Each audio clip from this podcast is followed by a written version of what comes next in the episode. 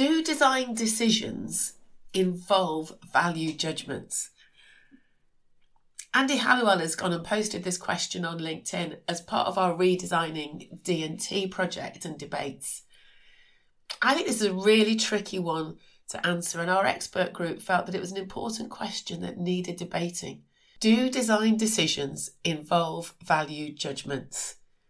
I think, firstly, I'd be saying, what do you mean by a value judgment, a values judgment? And maybe in your response to Andy's question, you'll explore what you understand and what your views are of what value judgments are, and then whether they actually impinge on or affect the design decisions that designers make and also that children make in D&T lessons.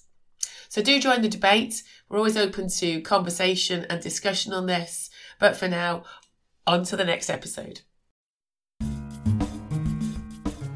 This is the Talking D&T podcast, episode 74. Welcome to the Talking D&T podcast with me, Alison Hardy, a podcast for anybody interested in design and technology education, where I'll be sharing news, views, ideas and opinions about D&T.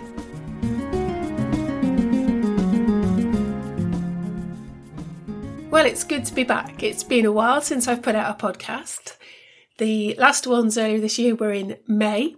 And so I've taken quite a break from podcasting, but actually not a break from recording podcast episodes. I've got four interviews coming up in the next few weeks that I'll be releasing with some different people with different backgrounds in design and technology education. I'm quite excited about your thoughts um, about what these different people say, but I'll give an overview in a moment about what those conversations were about. But first, just to kind of catch up on, on what's been going on, if you get my newsletter, um, which I send out, I say monthly, but it kind of seems to be sort of periodically, but never more than really monthly. Um, you'll see that actually things have been quite busy in the background, although I've not been out here talking about design and technology. Back in July, I had a book published that I'd edited with Eddie Norman. Some of you may know Eddie, who was at Loughborough University and started Loughborough Design Press um, with Ken Baynes. Well, we released a book called Redesigning Design and Technology, Talking and Thinking. And it's a starting point for getting a conversation going about uh, a new specification and a new designs for design and technology education in schools. Um, we're open to people getting involved in that. So if you're on the newsletter, you'll see the information I've given. There's also a LinkedIn group where there's not been a lot happening, but I'm going to be starting to post some stuff there to get people thinking about what a redesigned D&T could look like. So that was a big thing that happened in July. But then over the summer, I've also been editing chapters for the second edition of Debates in Design and Technology, which is due to come out in 2022. It's been a little bit delayed. A number of contributors and other people involved in the book have been affected, like many of us, by COVID, either directly or indirectly. And so we've all needed a bit more space to write and produce and create our work for that book. So, but it'll still be out in 2022 and people are still beavering away at it. I'm, I'm really excited about it. There's some really great writers, some great thinkers, uh, contributing to talking about what some of the debates that they see are happening in design and technology. It's uh, more of an international book this time with contributions from people in Botswana, South Africa, the Netherlands, Sweden, Ireland, England, and also there is a dedicated chapter about international perspectives on design and technology education from John Williams and Frank Banks. That's an updated chapter. So that's that's kind of been going along in the background. We've got a chapter in that book that um, some of you might want to get involved in. It's called How Do We Do Race in Design and Technology? It's a brand new chapter. It wasn't in the first edition. And I'm co compiling that with Rose Sinclair. Some of you may know Rose from the University of London at Goldsmiths.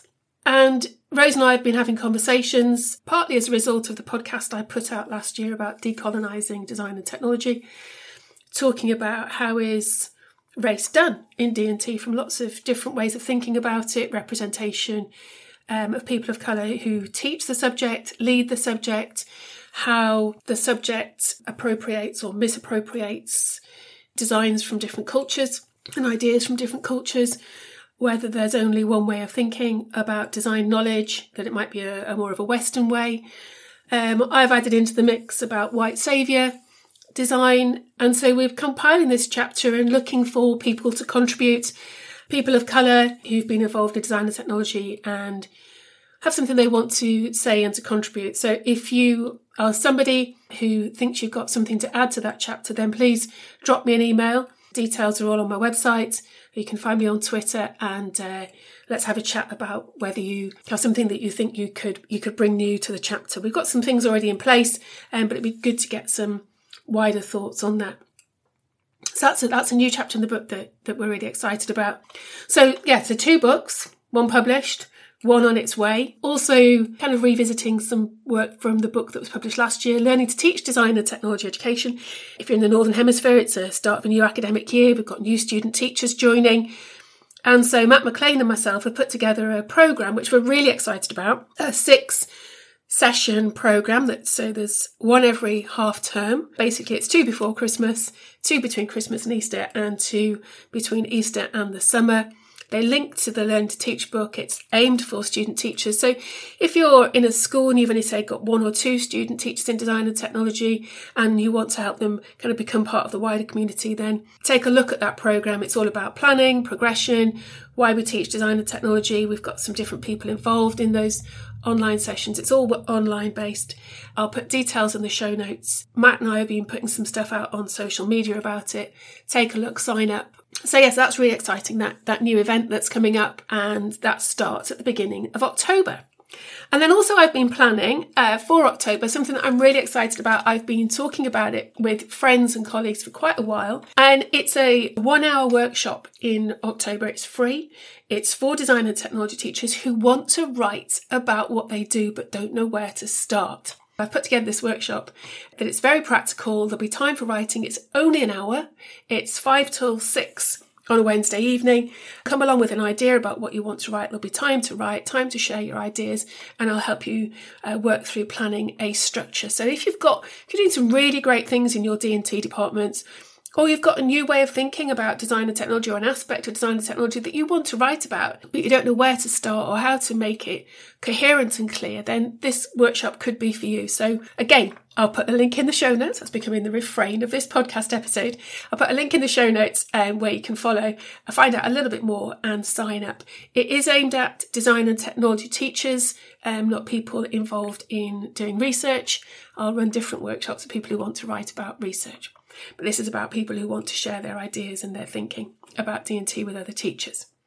So yes, yeah, so there's been kind of quite a lot happening and I've taken some holiday, come back with lots of energy to continue doing the things that I've been working on, now putting some things into place. I'm really excited about the program I'm doing with Matt. And yeah, there's other things happening, but just to tell you about the episodes I've got coming up that are recorded, um, there's one with Kate Windle, who was a student teacher last year up in Cheshire.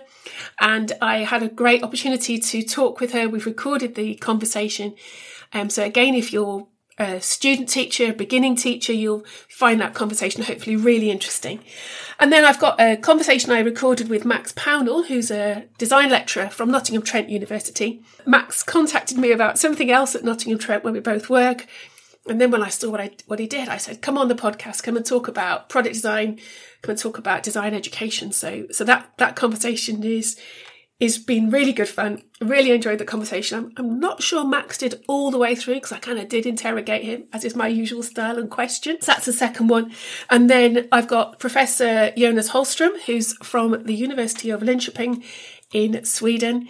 He's on talking about a project that him and several colleagues are doing that's all about authentic STEM education. I got Jonas to come on and come and talk about that, and there'll be with that podcast some links to um, different papers that, that Jonas has produced as well, so you can find out a little bit more. So it's really great to get um, some different perspectives about what STEM is and from Jonas and his colleagues.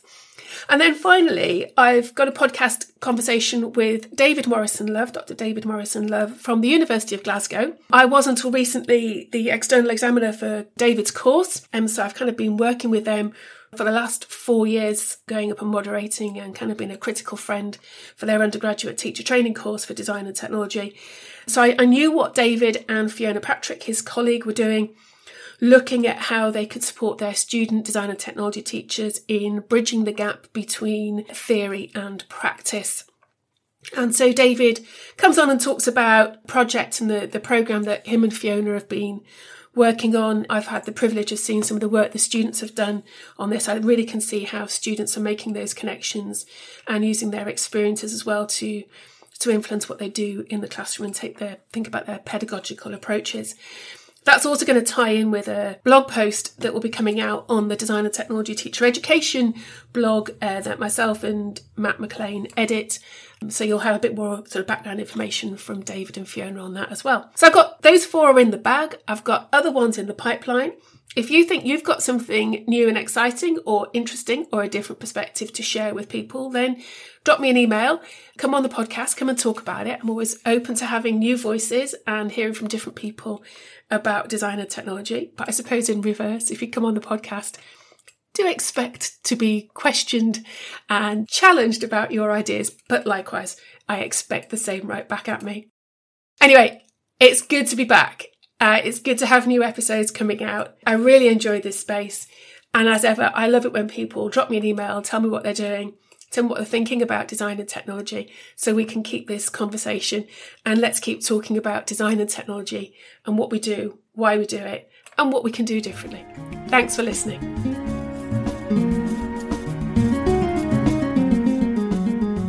You've been listening to the Talking D&T podcast with me, Alison Hardy.